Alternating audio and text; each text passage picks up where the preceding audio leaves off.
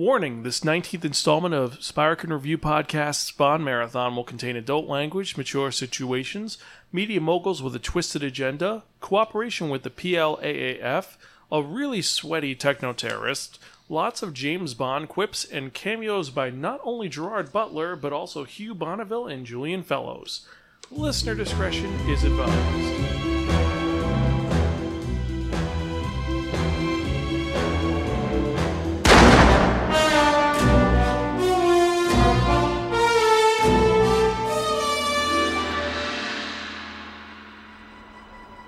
And Motion Picture Review, James Bond 007, Tomorrow Never Dies.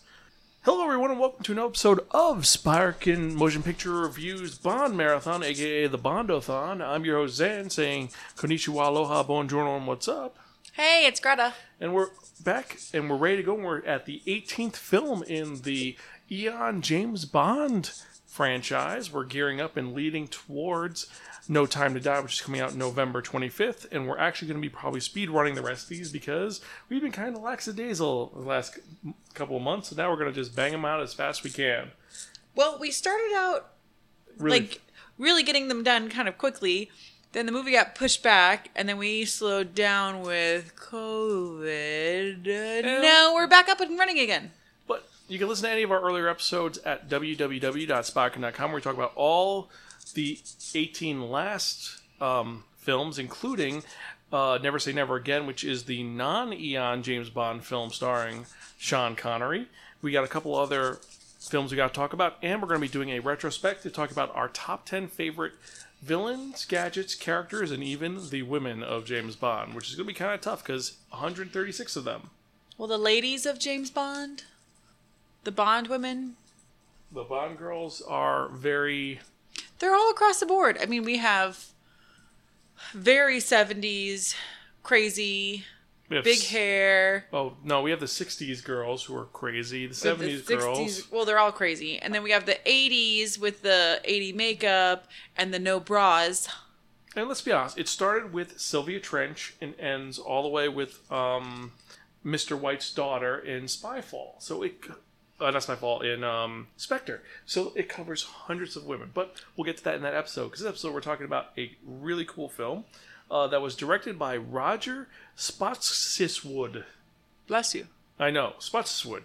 This was produced by Michael G. Wilson and Barbara Broccoli. Broccoli. And it's the first film after the death of the main producer, Albert R. Broccoli.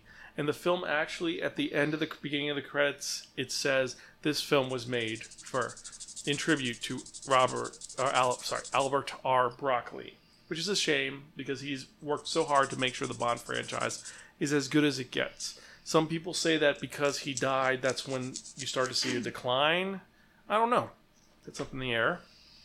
Um, this film was released all the way back in December 9th, 1997 in, the, in London, and then the 12th in the UK, and then the 19th in the United States. It was made for $110 million, and the box office uh, bringback was $330 million. So if you take into account that you have to make that amount you made plus half, so that'd be 155 million. You mean the amount it cost to Yes. make? they totally made their budget back. This is this is the fourth uh, most uh, financially successful Bond films, and it's called Tomorrow Never Dies. Actually, originally was called Tomorrow Never Lies, but due to a typo, it became Tomorrow Never Dies. But I like Tomorrow Never Dies better. Even though Tomorrow Never Lies works so much better because the name of the magazine in it is Tomorrow. But it does lie. Yeah, but it's like, a, oh, this is from Victor Carver. But so, starring in this film, we got an all-star cast as usual. A couple people come back from the other film. Um, we have, um, but Can I just say, like, the side note real quick about this is I love Downton Abbey. I love we didn't, we were gonna get to him first because we got someone else before we get to him. Because you have Geoffrey Palmer as Rear Admiral Roebuck, who's M's Royal Navy colleague, who he's been in everything. You have Hugh Bonneville, uh, uh, who plays an, a random officer in the beginning, and then playing the PM, you have Julian Fellowes. So he created Downton Abbey, which I'm in love with, and Hugh Bonneville is um, the uh, Earl of Grantham in Downton Abbey. So there's a lot of Downton Abbey in this one. And you can actually listen to our Down Abbey movie review in the Spirekin motion picture reviews on Spirekin.com. But I'm like Julian Fellowes. He's a good actor in it, but also he was a military naval officer, so it makes sense. Uh, also, Gerard Butler is in this, and he's playing a, a seaman, so he's like not even high level. He's like a background character. It's like, hey, that's Gerard Butler. He's a major actor now, and he's playing a little pansy. But But everybody has starter roles. yes, you have Cecile Thompson as Professor Inga Bergstrom. You have Daphne Deckers as a PR person for the Carver Media Group Network, or the CMGN. You have uh, Nina Young as Samantha Steele, the anchor for Carver Network. Uh, you have Samantha Bond back again as Miss Penny, and she's just as snarky as she uh, was before. I still don't think she holds a candle to Lois Maxwell, though. But that's a tough one. Lois Maxwell like set the bar. And but this one, she's a little more like, "Oh, I'm gonna say some flirty things to you and joke with you." You know, you know how to pump her for information. It's like it didn't come across. As, She almost is egging him on to be more of a Lothario. yeah, kind of guy. It's not that I'm in love with you in this movie. It's more like i I'm just gonna mess with you. She's more like, I'm aware that you sleep around. I know you know what you're doing. Um, you have C- Colin Salmon back as Charles Robinson, who's M's uh, deputy chief, and he does a good job as her second in command. And he's also there for How he's the secretary, he is yes but they can't call him secretary, so they call him deputy chief. yes. You have Vincent uh, Schiavia, sorry Schiavelli, um, who is a character actor who you see in almost anything from Buckaroo Banzai to this, playing Dr. Kaufman, a professional assassin who's just a weirdo, who's like, I have a doctorate in killing people, and I'm very good at, at assassinations. I perfected the celebrity overdose. It's like, yeah, that's that, I could see you. I think that that's your lot in life. You're never gonna be a hero. I don't know. Um, Desmond Llewellyn is back as Q, and this time he's got a very funny role because Q is incognito again. Well, he's in the field. Yes, he's in the field, and it's very clever how they're hiding it in the kind of plain sight. And I like that you see him again in the field, and this is sadly his second, to, his, his penultimate uh, role as Q, because he only has one more after this, and that's kind of bittersweet. And well, He is getting quite up there in years. yeah, but it's that's not why he stopped making Bond films, which sucks. Uh, but yeah, um, you have Gotz Otto as Richard Stamper, the hench of the film, who he's he's one of those henches who outlasts his master, and that's kind of weird, but it's kind of cool too. Well, he's a hench, not a security guard. He is. He's a hench. He's not a bodyguard. No, he's just a hench. Then you have Ricky Jay, who is like the poor man's just sleazy scumbag who makes Ron Jeremy look attractive, playing a American techno terrorist. Who that's what he always does. And then you have uh, jo- Joe Don Baker back again as uh, Jack Wade, and I gotta say, second movie with him, he still has not grown on to me. I'm still not I'm still not super excited that he is Jack Wade. I would rather have had Felix Leiter. Yeah. I like Felix Leiter. I miss Felix Leiter. Or you don't prefer the oh oh Jimbo, I'm going to take care and help you out here, Jimbo. I do like that one though. You know nothing going. He's still a bad. He was still a Bond bad guy. It's, I'm not gonna. He doesn't get a right for it. Anyway, you have Judi Dench as M, the head of MI6, and then Don't we have to say Dame Judi Dench? Yes, Dame Duty Jones. Then we have um, the uh, 1997's Sexiest Woman of the Year, Teri Hatcher playing Paris Carver, the, the wife of our villain. And I love that in this movie she's she her character is not pregnant. She as a human being, as an actress, is pregnant. She's three months pregnant. But no, she had a little baby bump. No, but, she was three months pregnant. It's when they started crazy. it. Yeah. But um camera angles and such, she's just so like sexy and beautiful and Yeah. Despite the fact that she and she has great chemistry with uh, Pierce Brosnan, who is playing James Bond. Mm-hmm. Let's be honest, he plays James Bond. But they hated each other on set, and she says that it was the worst experience she's ever had. Now, part of them says maybe it's because her hormones were all over the place because she was pregnant. There's a lot of stuff going on. So, yeah. You have Michelle Yeoh as Colonel Wai Lin, who is a skilled Chinese spy who is not a communist. And she does a good. It's Michelle Yeoh. She's an amazing uh, actress who doesn't take shit for anybody, and she's one of the. the can we say badass? Yeah, she's badass. More importantly, than that she is one of the spies. I love the scene where they're handcuffed together and they're taking a shower and they're soaping with the soap bar and they're washing her hair and stuff like that. And then she just keeps talking to him. And then before you know it, he's handcuffed to the shower head and she just walks away. I find her to be a much more competent spy than, say, Molly Goodhead. Isn't she the. Um, She's part of the. Uh, doesn't she play. Uh, PLAAF in this movie. But doesn't she play um, like the mom in um, Crazy Rich Asians? Actually, that's a very good question. But she's done several roles. I- She's done so much. I remember her from Hero and um, a bunch of other uh, uh, Wukong Asian films because she's awesome. She's totally awesome. Like uh, Crouch Tiger, Hidden Dragon, uh, Police Story 3, uh, Ip Man. She was in Crazy Rich Asians, and I don't think she's the mom. She's someone else in the mom. But she's also in Star Trek Discovery as the captain, which is kind of cool. She's just badass. Yes, she is. Uh, and then finally, besides Pierce Brosnan as James Bond 007, we have Jonathan Pierce as Elliot Carver, who is this sociopathic. And you can see him. He kind of looks like, you know, um, He's like Bill- a really shitty uh, Steve Jobs. He looks Yeah. like Steve, he's, he's he parodying looks like a Steve Jobs. He looks like what's it, Bill? What is it? Who?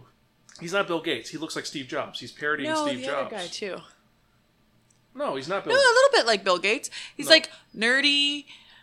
Steve Jobs, Bill Gates, No, because Bill Gates. Elliot Carver. The other guy looks like Bill Gates because he's a parody because Ricky Jay looks like Wozniak. Mm-hmm. That's the whole thing. Is it's, he's a he's a parody of, of, of, of not Bill Gates. He's a parody of Steve Jobs, who's a media mogul. I think. I mean, if you guys think that he looks like, who do you think he looks like? Let us know. That's a random question of the day. Does Elliot Carver look like Steve Jobs or uh, Bill Gates? I think he looks know. like a cross between them. But No, because uh, Bill Gates does not look like that. He's a creepy weirdo, and Right. Creepy weirdo. no, but Elliot Carver is together. He wears very slim yes. things, and he has the bald head. When he's in front of everybody and then behind closed doors he's like, Go there should be just enough time when you take James's heart out for him to watch it stop beating. Like but that scene. He still looks like Steve Jobs, just more creepily. But it's Jonathan Pierce, and he does a great. write in and tell us if you think I'm right or closer to being right and keep it to yourself if you think is Dan is No, right. email me if uh, say if I'm right. I'm kidding. Now, the big thing about this is, uh, how we put, like, he is not an imposing villain. His reasons are not anything super global. It's not the end of the world. It's just simply he wants to make a media empire and control what everybody says, and he does. He this, wants to create a war so he can control the media of it. And what he's going to do is he's going to. He doesn't care which side wins. Yeah. He, he makes a deal with a corrupt general in order to make money. He's like, says, oh, I'll ki- uh, the general's going to show up late, and suddenly all the other leaders are going to die, and then because of that, he's going to become the leader who establishes peace, and then I get the rights to China for a million years. It's like, so your goal is to do that. And if you don't play hardball, then I'll get another guy in. Yeah. So that is his plot. And this movie actually opens up where James is well, it opens up with the sinking of a tank from an of a ship by an invisible boat.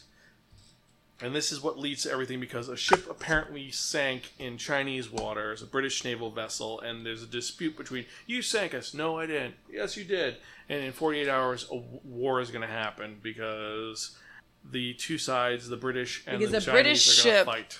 The British, the whole thing is the British ship Disappeared. thought they were in international waters, but their tracking system, naval insert naval appropriate term here, um, said that they were, in international waters, and then according to but they were actually in Chinese waters.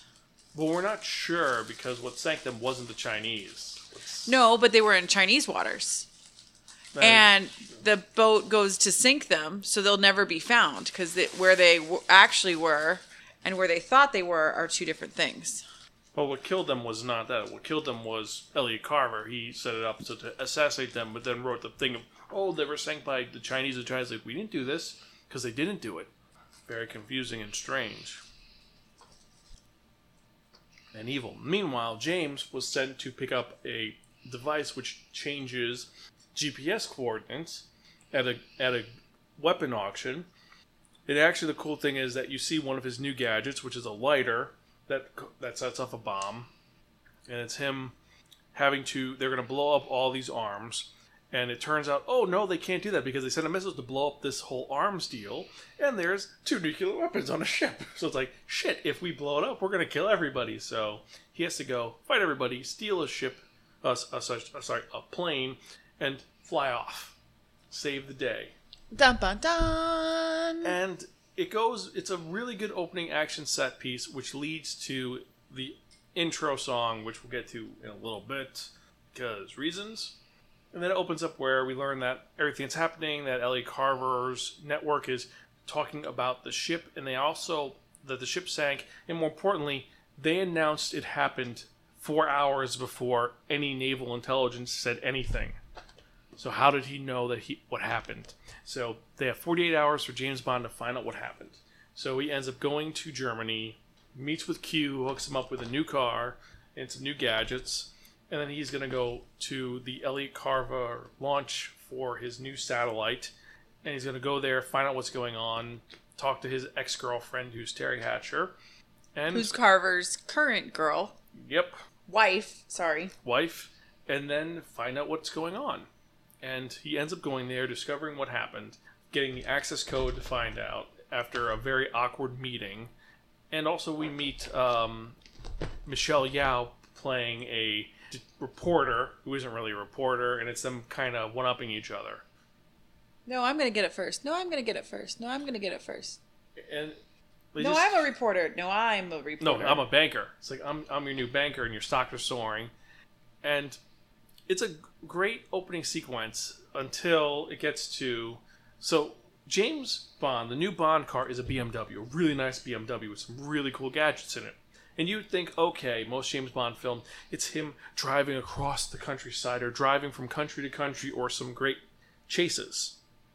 This entire chase is a block away from when he got the car. He gets the car, goes to a garage, locks the car, locks the device he finds, which is he finds the GPS tracker, locks it in there. Um, they try to break it out. Something, some stuff happens with an assassin where he beats him up, and then he has to escape this parking garage in the car, and then destroys the car. So it's kind of a waste of the car, in my opinion. It was like, Yeah, I mean, in the rest of the movie, he's on like a motorcycle. He's on a boat. He jumps out of an airplane. It's just He jumps over the helicopter on the bi- motorcycle. they do all this to explain the car in such a cool way where they say here's the car here's the gadgets for it and it's used and it's we programmed it with a woman's voice because we thought you'd listen to it more. And it's a really cool sequence and then they just do nothing with the car it's like you that literally was like a transformers we're promoting the new toy because of this reason it's we're promoting the car for this I would have been so if I was BMW, I would have been so upset. I would have been like, uh, "Where's the car? You promised us the car in the movie. Where's the car?" Yeah, it's in for a couple minutes. It's a great action sequence, and then they destroy the car by launching it into an Avis, which is funny because that's where he rented it from. Because Q is hiding out as an Avis agent, saying, "Hey, Mr. Bond, you need to sign your insurance paperwork, and here's the car." True. And he has more with the gadgets going on. Uh, so he ends up finding out where the location of the boat is. Goes to find it. Finds that they stole a nuclear missile.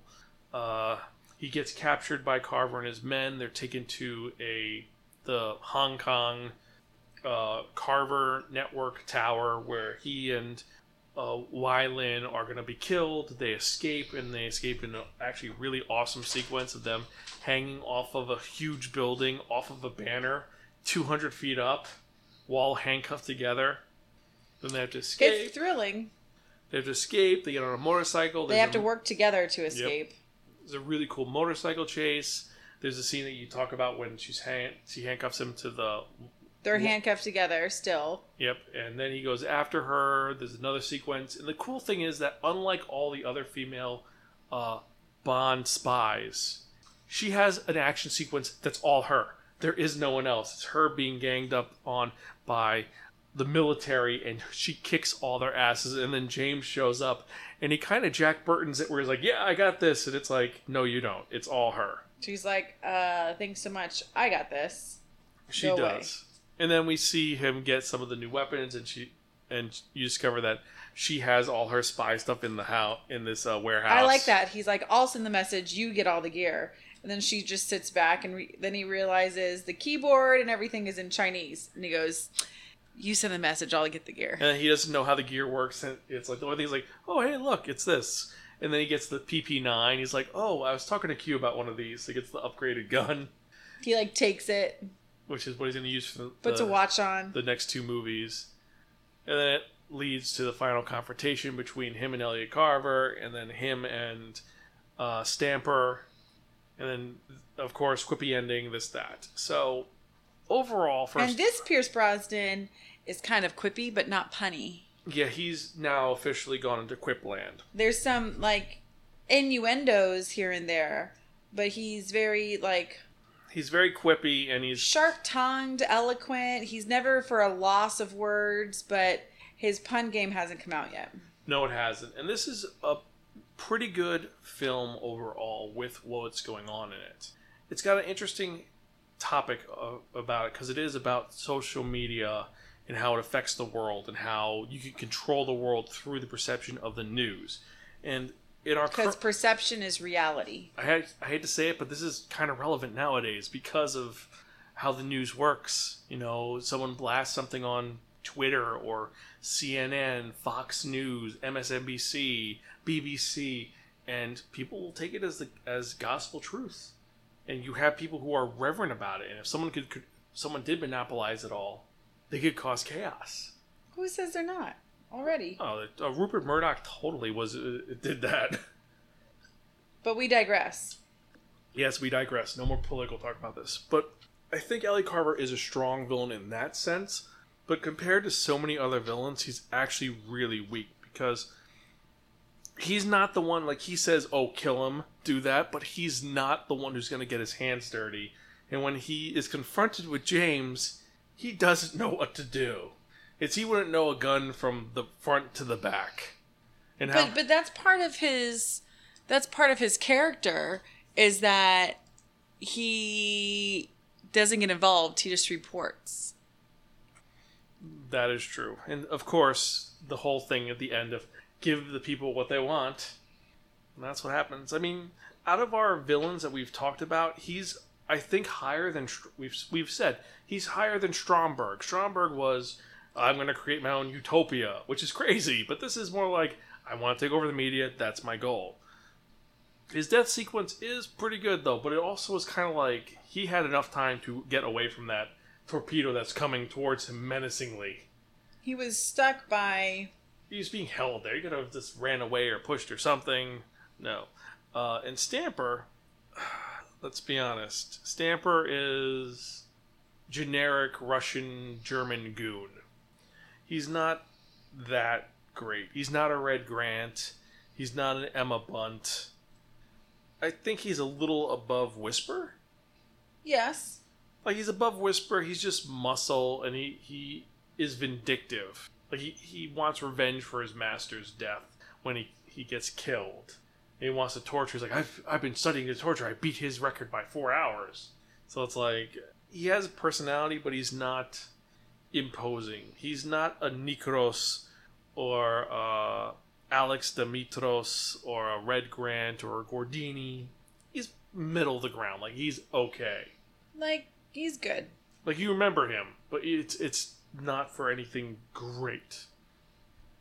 He's not outstanding in his field. Much better than Boris and General Omarov, though. Agreed. Every well, Boris is more charismatic, I think. Uh, what else? So with the gadgets in this ep- this uh, movie, we got the his cell phone, which it which is a car remote. It's a taser. It's a lockpick, and it's a and it's a fingerprint scanner. He's got the Omega wristwatch, which its time really doesn't do anything. It tells time. It does tell time. Uh, he has a credit card, which is a lockpick. He has a cigarette lighter detonator, and then he has and there's an earring lockpick. So there's some cool gadgets, but for the most part, this one's not about the gadgets. I mean, there's the car, but yeah, But they break the car. they do break the car totally. Um, what else is there? So yeah, so it's it's a pretty all right Bond. Um, there's not much to really discuss on it from that. Um, the production was there. It was they're trying to recreate the success of GoldenEye, and they kind of rushed the film a little. I gotta say, because they chose let's be honest. uh, The whole motorcycle motorcycle sequence was trying to up the tank sequence in GoldenEye. It's like we're to reverse it because we couldn't do the tank sequence. We can't get a bigger vehicle. Let's use a smaller vehicle. See if we can up it. However, the tank sequence in GoldenEye is Way better. It's unmistakable. It's unforgettable, and Yeah, whoever said, hey, let's drive a tank through the place. Yeah, you're not going to beat it. More importantly than that, there was a lot of issues behind the scenes in this film, like um, wood, and half the crew members were not on speaking terms. Several members threatened to resign. Uh, one of the quotes of the crewmen were saying, "All the happiness and teamwork, which was the hallmark of Bond, has disappeared completely." Because these movies really were labors of love. Yeah, uh, there was the whole feud between Teri Hatcher and Pierce Brosnan due to her arriving late one day. Uh, it was a huge clusterfuck. And let's be honest, the film did do good, but it was like there was a lot of issues, and this led to some of the problems later on because they couldn't get the they couldn't get the last director back, so they got this guy who no one's ever heard of and I don't know if he's done anything else. I mean, let me just check his IMDb really quick to see if uh, Spottiswoode did anything else. Um, yeah, the next film he would do is The Sixth Day with Arnold Schwarzenegger, and then he did nothing of note beyond that. The sixth day? He did The Sixth Day, and then he did a bunch of military movies. And that's it. He's done nothing else. He's I mean, he's done some older films, but like nothing of note. This was his highest performing film, and it's not because he did a good job. I didn't think it was that bad. No, it's it's not that bad. It's just that there were so many. I'm talking about the issues behind the scenes. It's Spottiswoode was fighting with the writers. He was fighting with everybody. There always seems to be writer issues. Didn't we talk about the Daniel Craig one? Uh, we haven't gotten to Daniel Craig yet. That's that's that's coming up. That's Quantum of Solace when we talk about that. So night- maybe that in the nightmare. future there's more issues with the writers. No, there's gonna be more issues with the writers, but yeah. So this one was a bit of a complete mess behind the scenes, but it, it's a competent movie. It's just not the best James Bond movie, not by a long shot. Um, I enjoyed it. I like the premise. I like the plot. like we have this ranked out of 18 we have this as number oh, hold on number 8 right now we have it below man with the golden gun and above from russia with love Yeah, but still pretty high. It's a good movie. it's a good movie it's entertaining it's a decent james bond film it's just there's a lot of issues and errors with it. Let's say. Now let's actually get on with the other thing: the music of the film. Um, contrary to what happened in Goldeneye, they went back to the original. Let's have actually the Bond theme is the main theme in the film. They couldn't get John Barry because John Barry had a um, had a bit of a commitment issue, so they ended up using David Arnold, who he's worked on a couple of things, and he does a really good uh, soundtrack overall. The OST for this film is on point, and they use the James Bond theme well regularly in it. Uh, the gun barrel is back to the original gun barrel music, and it works a lot better than the one that was in Goldeneye. Even though I love the Goldeneye one, the gun barrel in Tomorrow Never Dies is more classic, and it's James being James. Uh, the opening theme song, which is done by Sheryl Crow. That was Sheryl Crow. That was Sheryl Crow doing Tomorrow Never Dies. And let's be honest, it's not a great theme. It's it's okay. I don't mind it. Yeah. Now we rank this low on our lit on our rankings. We have this like above above for your eyes only and below license to kill. It's it's a little melancholy and it's Sheryl Crow. It's not. And there's so much better music in it. Um, Well, what's hard is there's so much good music for the Bond.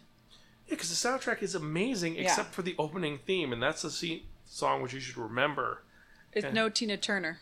No, it's not. It's not. It's it's not. It's no Shirley Bassey, no Tina Turner, no Paul McCartney, uh, not even a-ha or um, Duran Duran, or Louis Armstrong, or Tom Jones, or John Barry. so we have a lot of people who are much better than But they're all all those people you just listed are heavy hitters. Like, who are you gonna get to top that? Elvis? That. Is true. Gonna bring him back from the dead just to have him do a James Bond? That would Son? actually have been awesome if Elvis did do James Bond theme. Um, for the theme, they actually had other submissions because now something cool is that you have multiple people vying for the title. We've talked about some of the people who could have done opening themes, and this one you had uh, Sheryl Crow going against Marc Almond, Saint Etienne, Pulp, and Swan Lee, and Sheryl's Crow was chosen.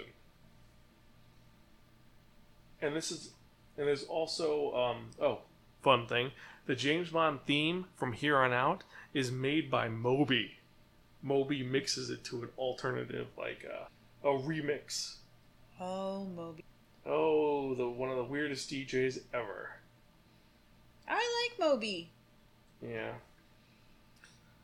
So overall, this film does get the job done, and it's a lot more contemporary and plausible than a lot of the other James Bond films, which I do enjoy. In the fact, I do enjoy that.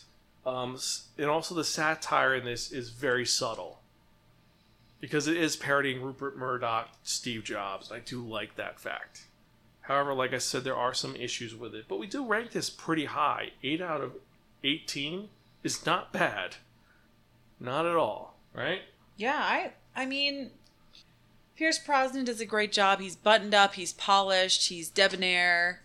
Um A little weaker than GoldenEye, but the film does feel a little but he's better. sharing the spotlight also. Yes. What's her real name? Uh, Michelle Yeoh, Michelle Yeoh kicks butt. and she's able to hold her own against Pierce Brosnan, and they're evened out in this. So it doesn't feel like a true James Bond movie. It's like It does, but it's a collaboration. But I think that just speaks to how great of an actress and how badass she is. I agree with that. And they did it well. And she still was able to wear a bra. Hmm. Unlike some of the other James Bond You ones. are, you are still holding that up, and that's it's, that's been like six movies. Well, someone has to because there wasn't a bra to do that. Har, har, Thank you. It's like been nine movies since that one, or eight movies since that film. Because that was Moonraker, and that was a while ago. I'll let it go. But you know me, I like the I like the the the dresses like Teri Hatcher's dress at that At the the launch media party, yeah. like was be like and the necklace like that's like what i want from the girls in james bond movies. I want the pretty beautiful dresses and the hair and the makeup and the jewelry and the there's still more diamonds in this movie than there was in diamonds are forever. But i'll stop harping on that one And one thing we sh- I should say, even though if they had terrible off-screen issues, Teri Hatcher and uh, Paris Carver and James Bond have a great chemistry together, and it's relatable. It seems like she like i felt on screen Yeah. it was classic and she feels like someone who James could have like he admits he left her, but it seems like he left her because he didn't want her to die. Like she was getting too close to him. And when she dies in the film, spoiler alert, he's kind of heartbroken by it. Like it's the ju- he knows it's the job, but the way he like holds her head kisses her like it's tender it's sweet it's a it's sorrowful it's mournful. It's just another woman to add to the list. And it's a shame. Because, as we said in last episode, this James Bond is the James that he is going to do his duty because M trusts him. He does his job and he's a professional. yeah But he's lost a lot and he's just. He's not Timothy Dalton, I'm burnt out now, give a shit anymore. It's. He's now resigned to the fact that no matter what he does, there's going to be problems.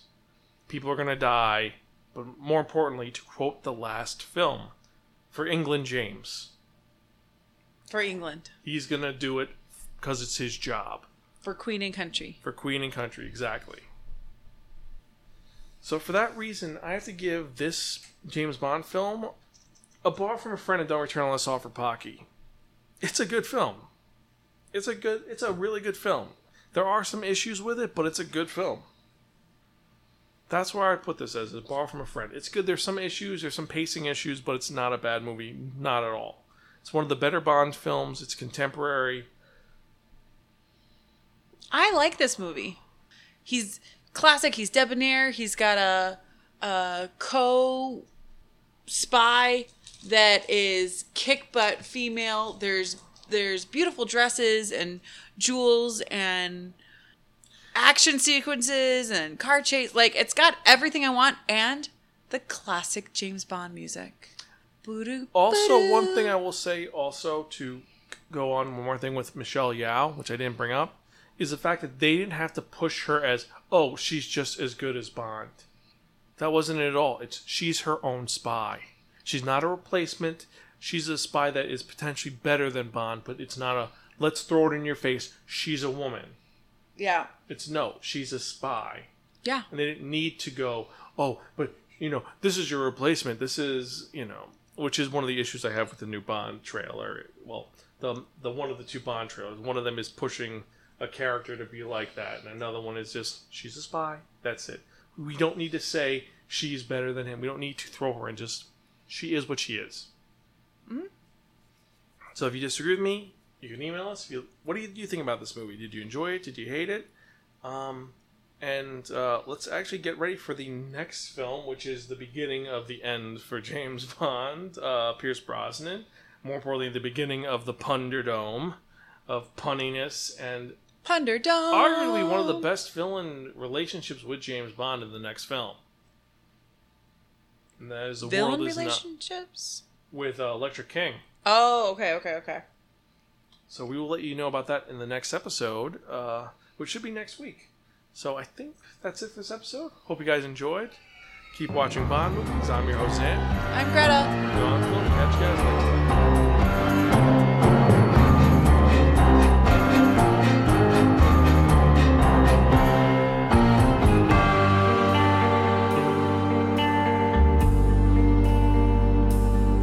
Darling, I'm killed.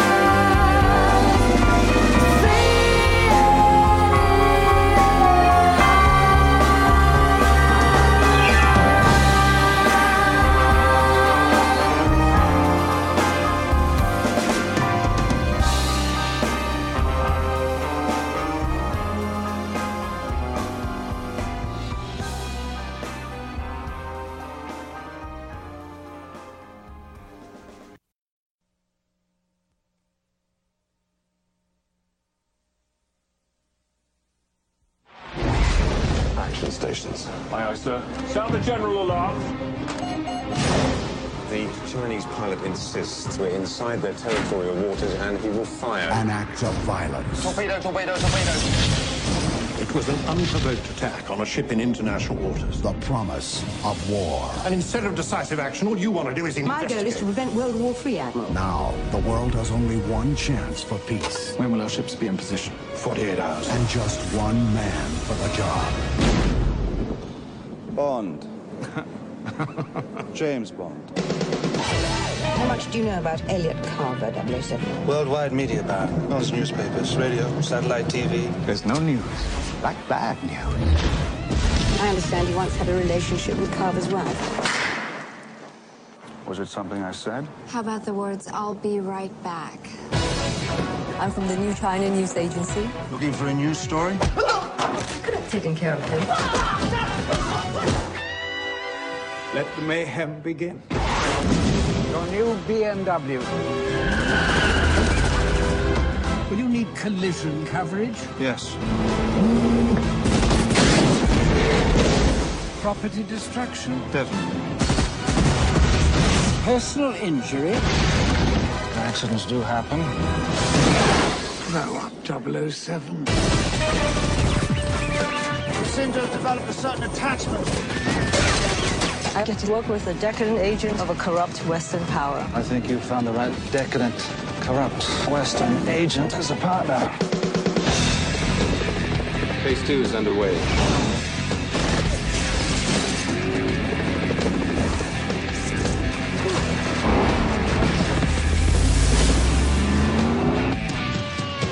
This holiday season, What The hell is he doing? His job, the world belongs to Bond. When you remove Mr. Bond's heart, there should just be enough time for him to watch it stop beating. I would have thought watching your TV shows was torture enough.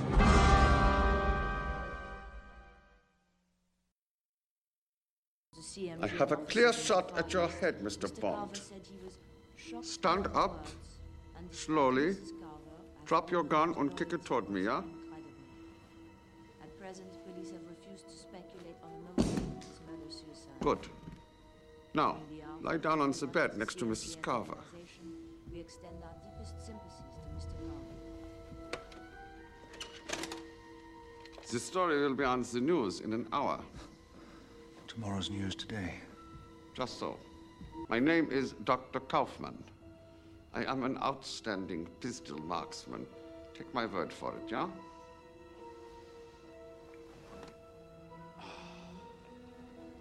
She struggled terribly, Mr. Bond. It's a pity you got her involved in all this. It won't look like a suicide if you shoot me from over there. I am a professor of forensic medicine. Believe me, Mr. Bond, I could shoot you from Stuttgart and still create the proper effect. My art is in great demand, Mr. Bond. I go all over the world. I am especially good at the celebrity overdose. But now I am afraid, Mr. Bond, that our little. Ah, Stamper! Stop yelling in my ear, yeah? Sir, they can't get into the car. Oh, you can't be serious. Did you call the auto club? Do you want to call them? Make him tell you how to open it. Oh, oh, okay, I ask. This is very embarrassing. It seems there is a red box in your car. They can't get to it. They want me to make you unlock the car. I feel like an idiot. I don't know what to say. I am to torture you if you don't do it. You have a doctorate in that, too? no, no, no. This is more like a hobby. But I'm very gifted. Oh, I believe you. My cell phone opens the No, car. no, no, Mr. Bond. I, I do it, yeah? Recall three, send.